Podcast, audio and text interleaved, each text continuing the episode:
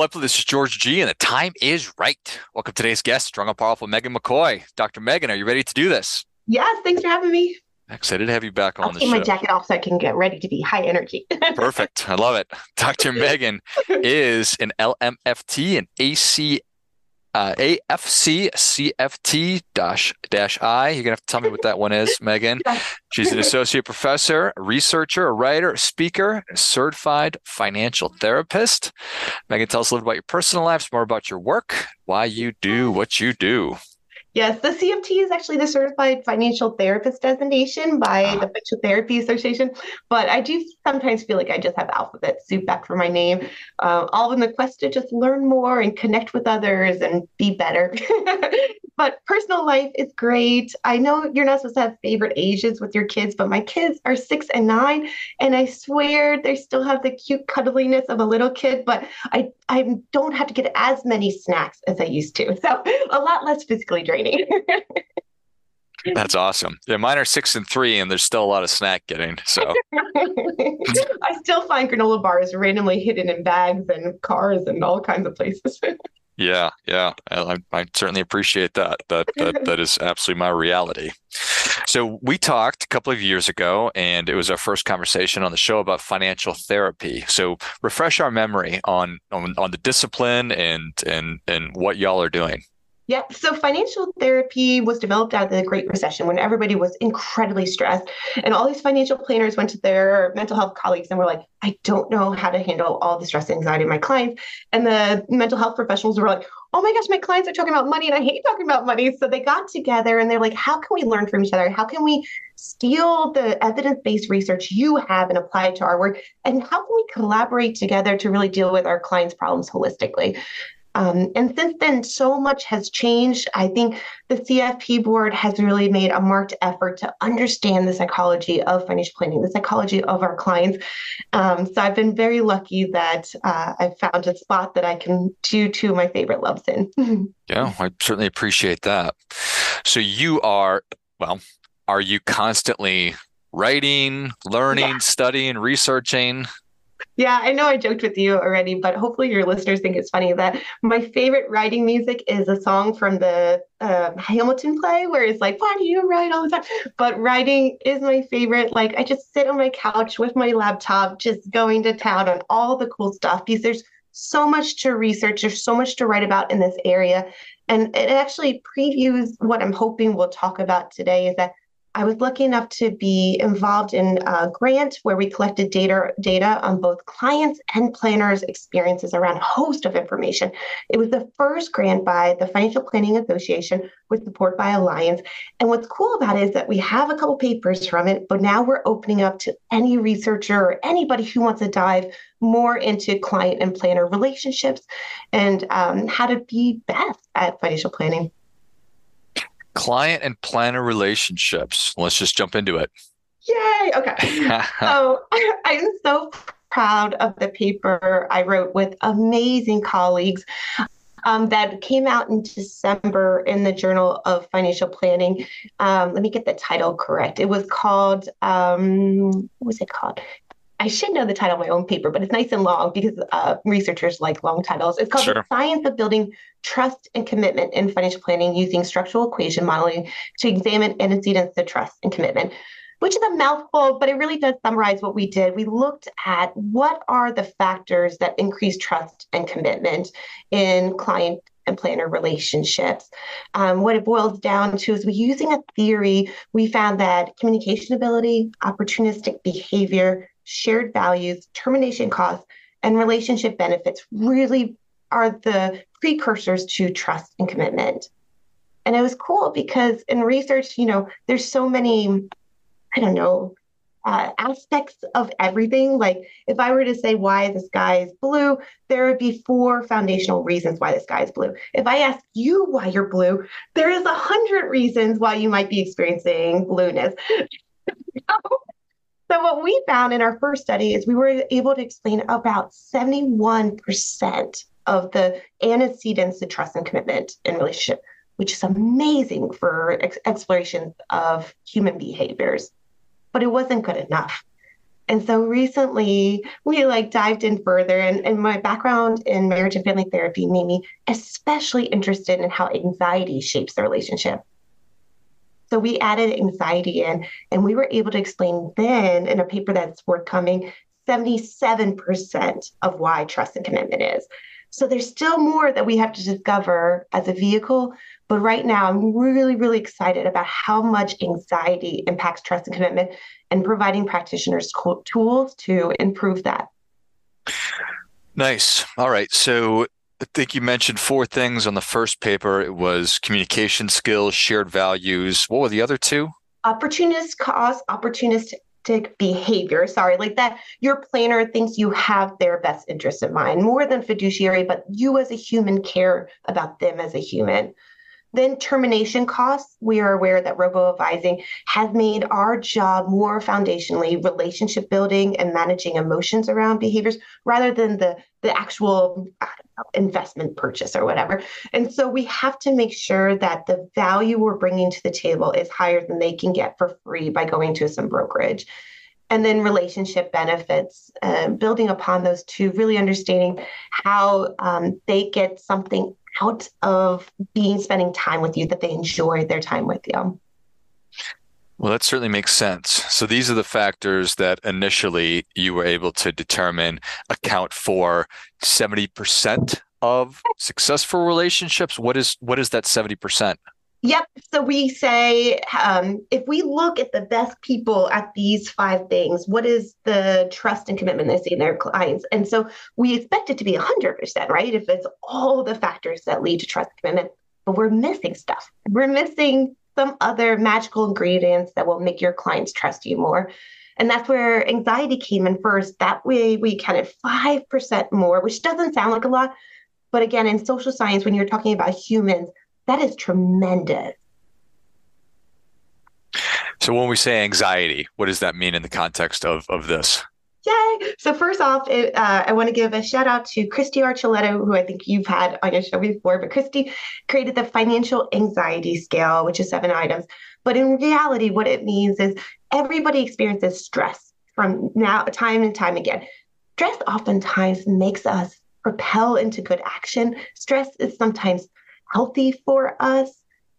And when we call it healthy stress, we usually refer to it as eustress, which is EU stress, which is great, right? But when stress becomes unwarranted and, and becomes um, elongated, like no longer is there a clear reason for the stress, no longer is it time captured, it becomes anxiety, this lingering fear of like, I'm not okay. And there's been some wonderful foundational work done by especially John Grable and Sonya Lutter around financial anxiety, and of course, Kristy uh, Archuleta as well, where they found that anxiety acts interesting too. Just like stress, anxiety might have this bell curve where too much anxiety makes us not be able to function. It makes us want to feel like an ostrich in the sand. But too little anxiety makes us like, ah, I'll put that off for another day. Who cares about that? Don't worry about that. And so it's this balancing act that financial planners have to examine with their clients. That makes a lot of sense. So the the five percent bump that when you looked at anxiety in the relationships between planners and clients, is that saying that in those examples the planner was able to find that just right anxiety? Nope. In the first study we did, we just looked at high anxiety and we found that the higher the client's anxiety is, the lower the trust and commitment goes down. But I already knew that bell curve idea from prior work, especially again, John Grable's work.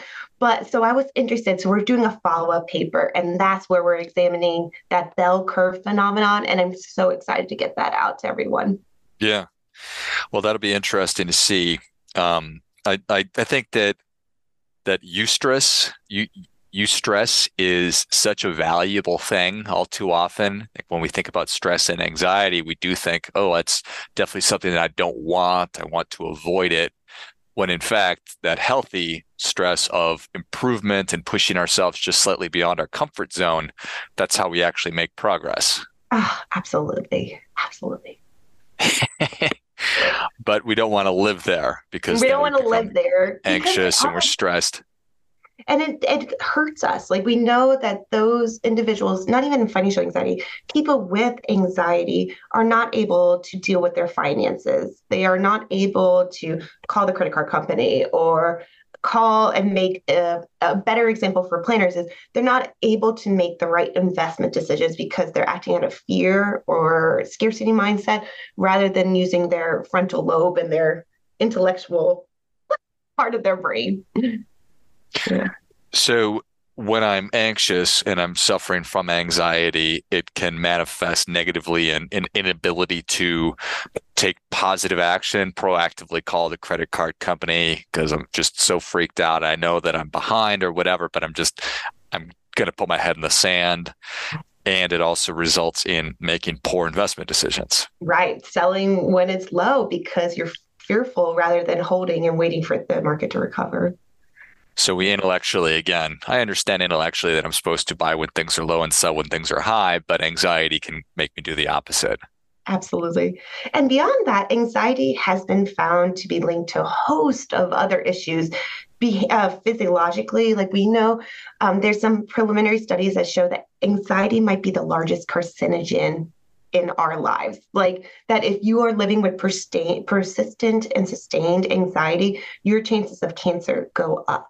And so there's also the host of other things like ulcers and insomnia that we know have a ripple down effect on our physical well being. There's also research that shows that anxiety will impact our relationships. And so, um, especially in family dynamics where anxiety is linked to um, um, conflict in parents, which trickles down to um, what's it called? Like restricted parenting ability. Like if you're super anxious, you might be on your phone instead of reading a book to your kids, or you might be snapping at them because you're frustrated or overstimulated by all the other anxiety in your life. I have heard in the past that behind infidelity, financial problems and challenges are one of the primary reasons folks split up in their relationships. Is that true? Yeah, and what's interesting when you mention infidelity is um, there's also a, a, growing body of research around financial infidelity and how that's also linked to divorce and separation or marital distress. Yeah, and, and that certainly makes sense. Anxiety is a carcinogen. That's that not surprising, but at the same time surprising to hear. Yeah, yeah, it you know, our hormones are just always around us, but when we're anxious, they are on full blast. And so the impact on the cellular level is dramatic. So just to sort of complete the circle here, when I, as a financial professional, when a financial professional can have a deeper understanding of of how to help clients manage through anxiety that's going to increase potentially um, by 5% the impact of their relationship or the effectiveness of the relationship. Yeah the commitment and the trust.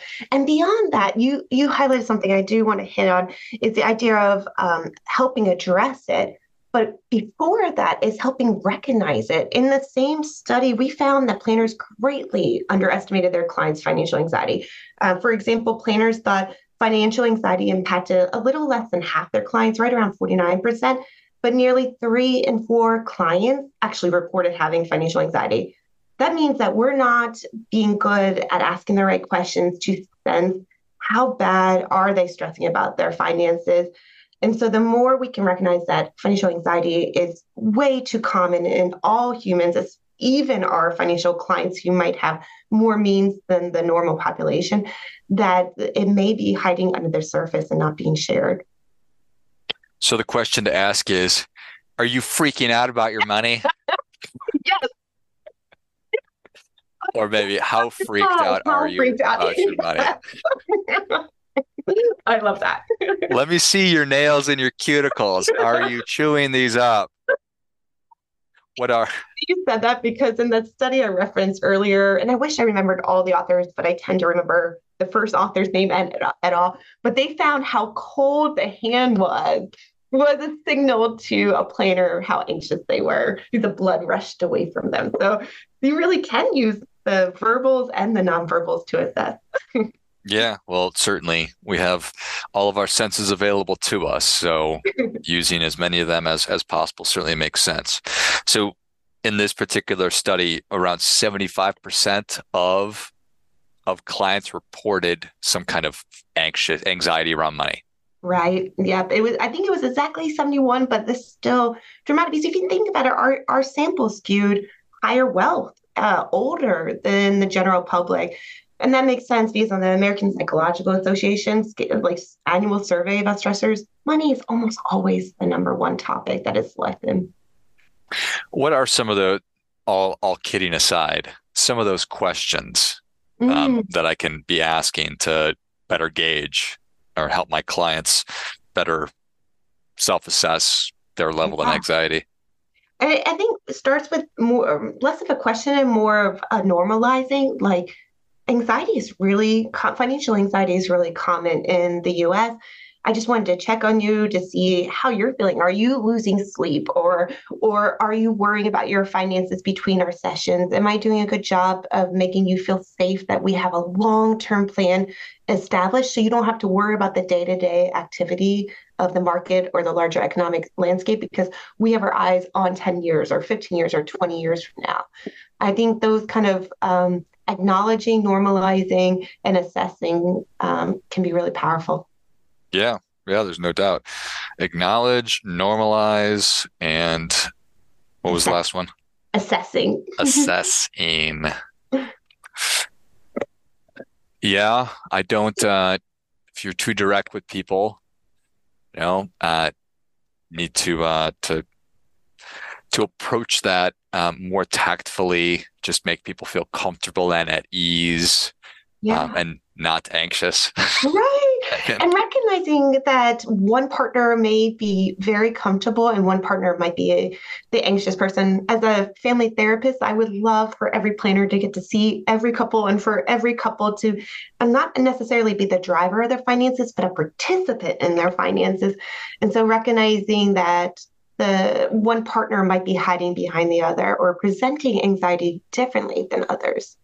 You know, we present anxiety differently, especially um, not to break gender down dichotomous, but men tend to uh, externalize their anxiety, meaning present with anger or frustration or aggression when they're anxious, while women uh, in general, again, tend to be a little bit more verbal or um, or um, uh, what's it called emotional like presentations of anxiety so some of those clients who are driving you batty with like calling you too much or or getting frustrated with your receptionist or just a host of other activities might actually be anxious rather than uh, just a jerk.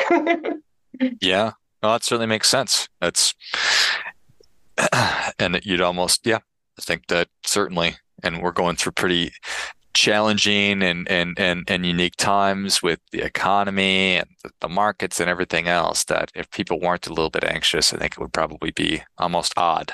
Symptomatic, yeah especially since humans are not meant for ambiguity. Like there's an old Seinfeld joke about um, rather be in the coffin rather than presenting in front of it, which is often alluded to the idea of not liking to public speak. But I think it also kind of hints at the fact that like sometimes worrying about something is scarier than the actual bad thing happening. Like we much rather pull the band-aid off. And I think since 2020, the band-aid has just been dangling for way too long of like what shoe is going to drop next what a great what a great metaphor that is just a dangling band-aid just reach up pull the thing off for gosh sakes let me have a little bit of certainty no more uh, just consumed by ambiguity i love it well, Megan, thank you so much for coming back on. Where can people learn more about you? How can they engage? Yes, my LinkedIn profile is Megan McCoy MFT. I think mm, something like that. Find me there. Um, and also, anybody's welcome to email me anytime. I love chatting, connecting. It's Megan McCoy, just my name, uh, at KSU period edu, which stands for Kansas State. Excellent. Well, if you enjoyed this as much as I did, show Dr. Megan your appreciation and share today's show with a friend who also appreciates good ideas. Go to or find Megan on LinkedIn. I'll link that in the notes of the show. Shoot her an email, get in touch, and um, think that the more we can learn about this kind of research, obviously, the better we're all going to be about my personal finances and also our interac- interactions with professionals and clients. So I love it. Thanks again, Megan. Thank you. And until next time, remember do your part by doing your best.